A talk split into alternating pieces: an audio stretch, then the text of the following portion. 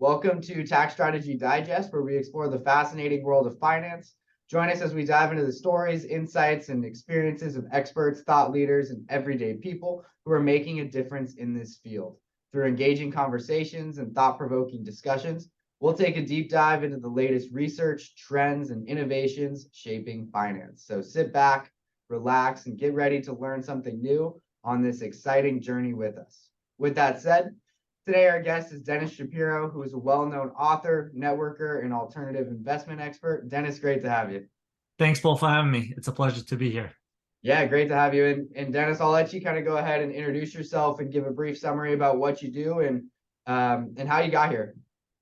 Yeah, so I think for me, my journey uh, starts uh, when I was 14. I was given a copy of Rich Dad Poor Dad by uh, my older brother. At the time, I actually hated the book. Um, I thought it was that the guy who made more money on his uh, talking engagements than the stuff he actually wrote about in the book. But you know, uh, 20 years later and a lot of different experiences later, my mindset has completely flipped on that book. Uh, but the one thing I did get out of the book is to actually start investing. And I was like 14. I had a pizza a pizza job, and I think I bought my first. Uh, at that time, I went to him, my older brother at that time, and I was like, "What should I invest in?" And he's like, "Oh, you know, I do these mutual funds." And he's he actually helped me set up a, a Scottrade account. I remember at that time, and I had to pay seven dollars for a trade, and I, I remember that amount uh, very specifically. And um, we bought the mutual fund. I remember the whole year I sat there and did almost nothing. And I was like, you know what, there's got to be a better way. So I started reading about like individual stock pickers, the Buffetts, the Peter Lynches out there. Uh, and that's all I wanted to do. So I went to college. I was like, I'm going to be the next Warren Buffett. I went for my MBA and I kind of, the timing just didn't work out because I went right in the great financial crisis. And I got recruited by the government in 2010. And what I started realizing is when I got the paycheck, I was like, wow, they're not only my employer, but they're like really my business partner because the amount of taxes that they're taking out. Uh, so then I kind of came home, I think that day when I got my first paycheck, and I was like, well, how do I pay less taxes? And the first like round of results were semi illegal. Went back, specified, you know, how to pay less taxes legally. And the whole thing was like real estate, real estate, real estate, real estate. Uh, so from there, I kind of went on a journey where I was buying single families, but I didn't I didn't have the I didn't have it in me to do more of that. So I went from single families to note investing, uh, then to I kind of stumbled onto the private equity world. And when I stumbled onto this private equity world, that's when you know my life kind of changed. Uh, what I started realizing is I had this huge background with stocks, and I realized that stocks are an amazing tool for appreciation, but they're pretty terrible when it comes to cash flow. And then what I realized in these private equity worlds is that it provide it provided the cash flow that I really needed. Uh, so from there, I started an investment club. I wrote my book, The Alternative Investment Almanac, and then later on, after 10 to 15 deals as a limited partner where you're basically just the investor i kind of moved on to the operational side and that's what we do today so my company is sih capital group uh, we have an income fund but we also do individual deals and our main specialty is affordable housing but we do other projects here and there as well.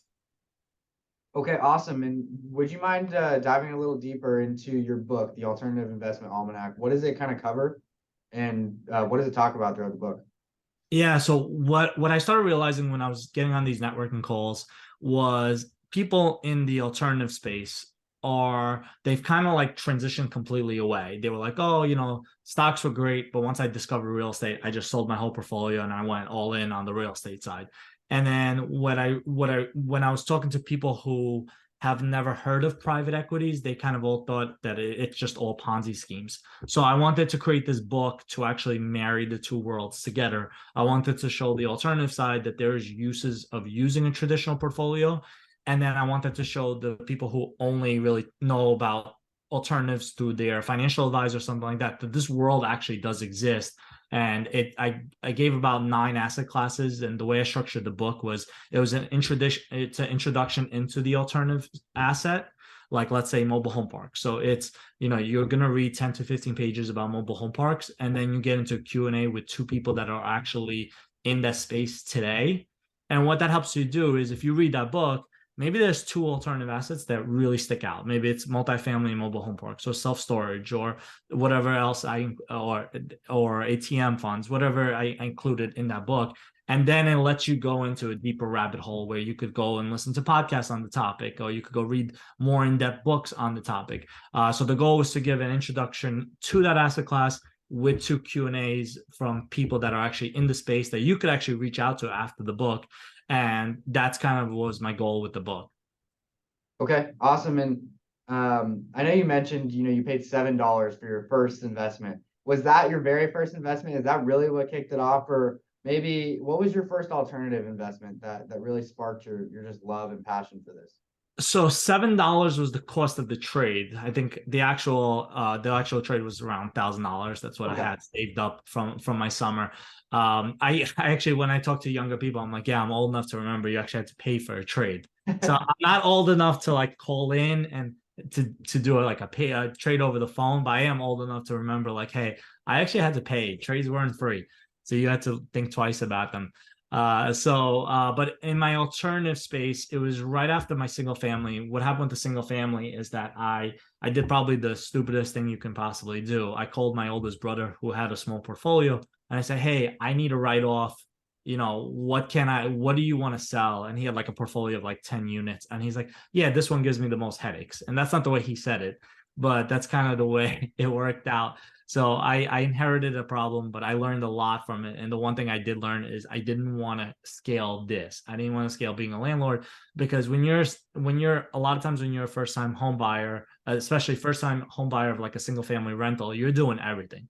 You're like the general contractor, you're the property manager, you're the insurance broker, you're doing all these different things because you know there's really not that much cash flow. And if you start hiring out for this, you're, you're going to go negative very very soon.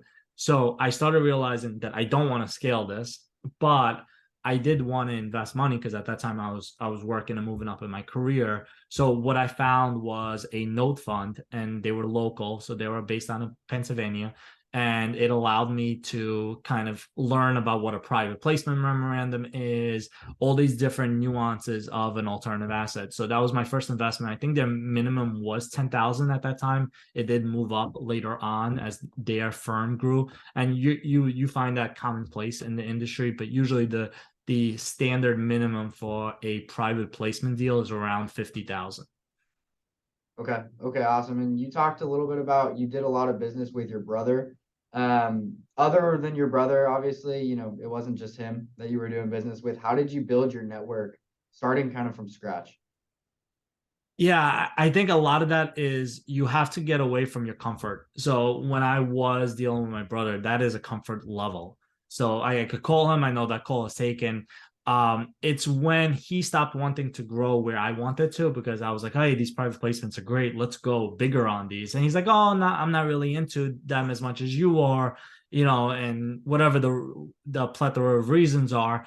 And then that's when I was like, okay, I can't rely on my comfort zone. I have to go build out a network and i kind of came up with this this process of building out the network. And one of the first things i recommend people is when you go on linkedin whatever you're interested in investing in actually just put it in underneath your name. So like let's say you want to be a crypto investor. So underneath you want to put you know you say hey uh, denis shapiro on the bottom it's crypto investor or crypto developer whatever it is. Just put those words there. And what ends up happening is you start getting bombarded with like, hey, do you want to jump on a 15 minute call with me? I have this, this exciting opportunity, whatever it is. And you accept them because you don't have a network at that point. And when you accept them, you're not doing it so you can invest in whatever they are offering you or buy whatever they're offering. You're doing it just to learn their language.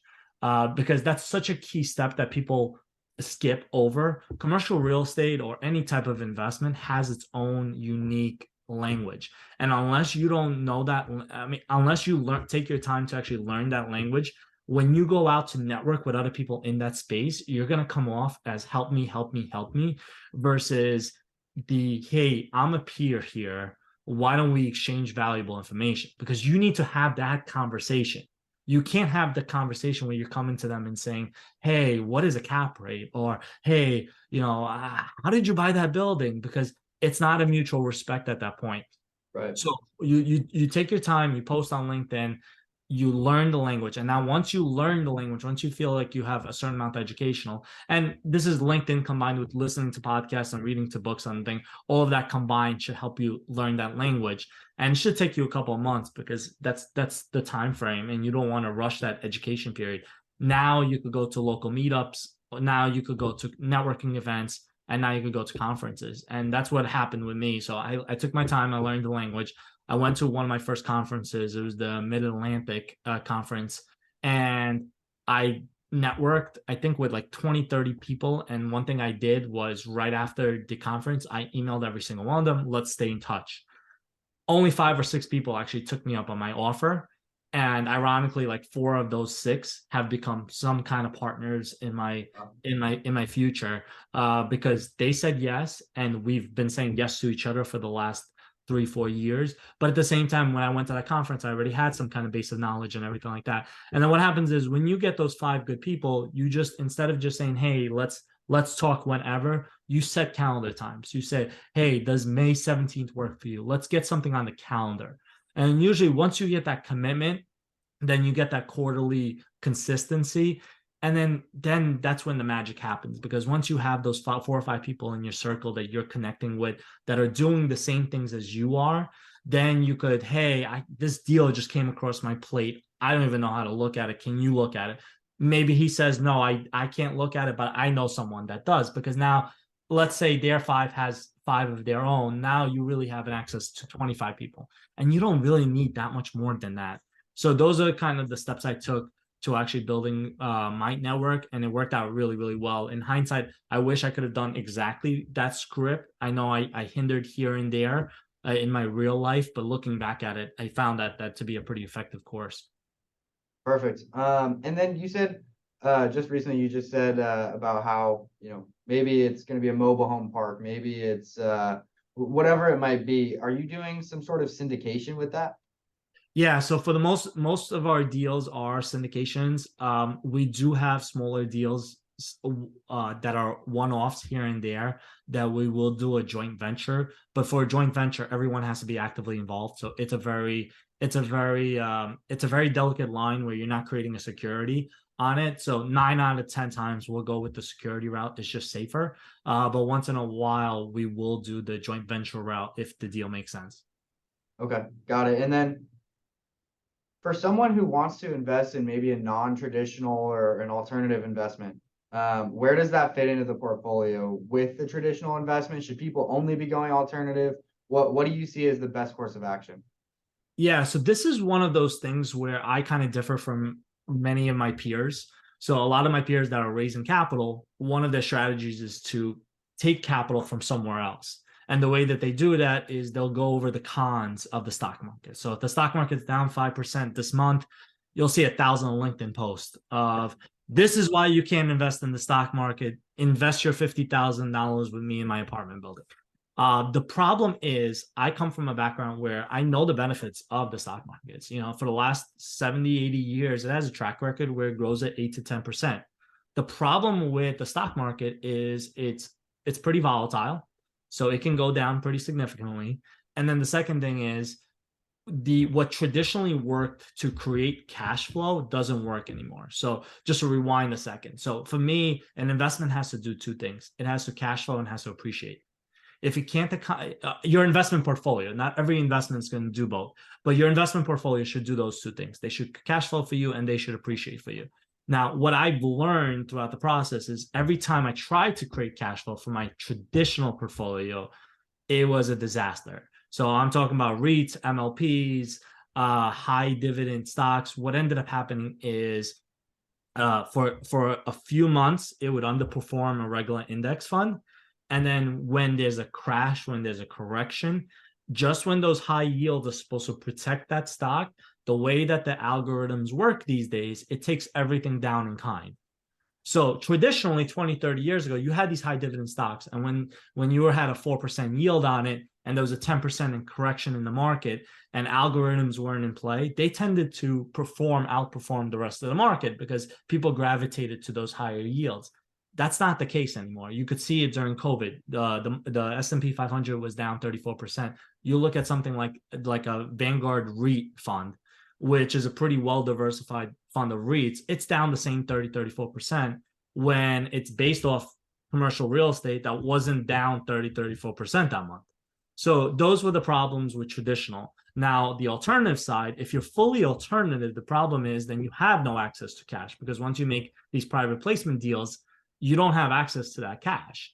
So there's these pros and cons to both sides. And what I realized is instead of looking at as whether or not I should do traditional or alternative, I realized that I should do both of them in kind of like a pie format. And if I just cut the middle of the pie and said, you know, the left side is my appreciation side of my portfolio, that's just going to be my index fund. I'm going to spend very little time networking because if you network with traditional, you might go to jail for insider trading right? So I'm going to spend very little time listening to investor calls, anything, because I'm just going to be in a simple index fund. And I know over the course of time, if I don't panic, it will appreciate around 8% a year.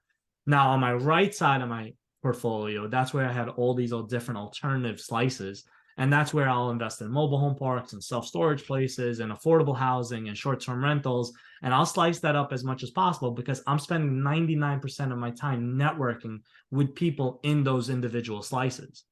And now that's that side of the portfolio is really going to outperform on the cash flow. And when you combine the two of them, I got liquidity because now I got some from the traditional side that I could I could bank on. I have more stability to, to the traditional side because even if the market's down 10%, my whole portfolio is not down 10%.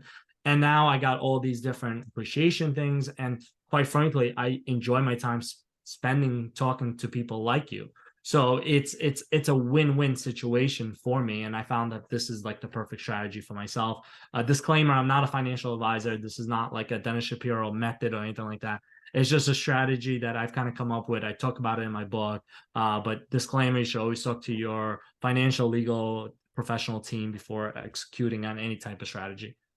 Awesome. Yeah, perfect. I, I love it. I love that you threw that in there. Um, but uh, I guess this will probably be a pretty easy answer for you, but but what's your why? Why did you get into doing this? Um, you know, was it family? What what was your, you know, main reasoning for just taking a different approach than everybody else? You know what? That why has changed over time. And I know your why technically isn't supposed to really change. It's supposed to be that driving force. But my why has become my control of time. Um, so I originally was big into like the fire movement, retire early as possible. Uh, then I saw an issue with the fact that I didn't know what I was going to do with my time. I have a family, but there's only so much time you could spend with your family and stuff because you have to grow as a person yourself. So if you're just allocating all your time to others, you're not growing to yourself. Um, and then I went on this path and journey. And then what I realized at the end of the day is that the ability to control your time and work with people that you love working with and that's the main thing. It's like i when i worked for the government they were it, it was the epitome of the 80-20 right? 20% of the people did 80% uh, of the work but there was a lot of bs talk. There was a lot of stuff that you know everybody's pulling their weight but that's not how it really works. So when in reality the number one thing to someone who is entrepreneurial and stuff like that is to be able to control to make sure no one on their team is the one is the is is, is the one that doing the 20% you know that means a lot to me at this stage of my life is that just that control of time. Awesome. Uh well to wrap it up i mean i'm going to put a link to your linkedin your website um, and your book down below just in case somebody wants to read it um, but is there a best way for someone who's listening, if they want to get in contact with you, if they want to learn a little bit more about some alternative investment options, uh, where could they contact you? Yeah, so the best place is sihcapitalgroup.com. Uh, when you go in there, what I did is for every chapter in my book, I created uh, abridged versions of it, and that that abridged ebook is available on my book for free if you sign up to my list. Uh, so if you go on sihcapitalgroup.com and click learn more and you can sign up and get the uh, the free ebook. Otherwise, you know, just reach out to me at Denis D-N-I-S at sihcapitalgroup.com. I'm more than happy to network and talk to other like-minded individuals. Okay. Awesome. Well, Denis, I really appreciate you taking the time to hop on here. I've had a blast learning a little bit more from you. And just like you just said, let's stay in touch and uh, we'll keep this going. Thanks, Paul. Thanks.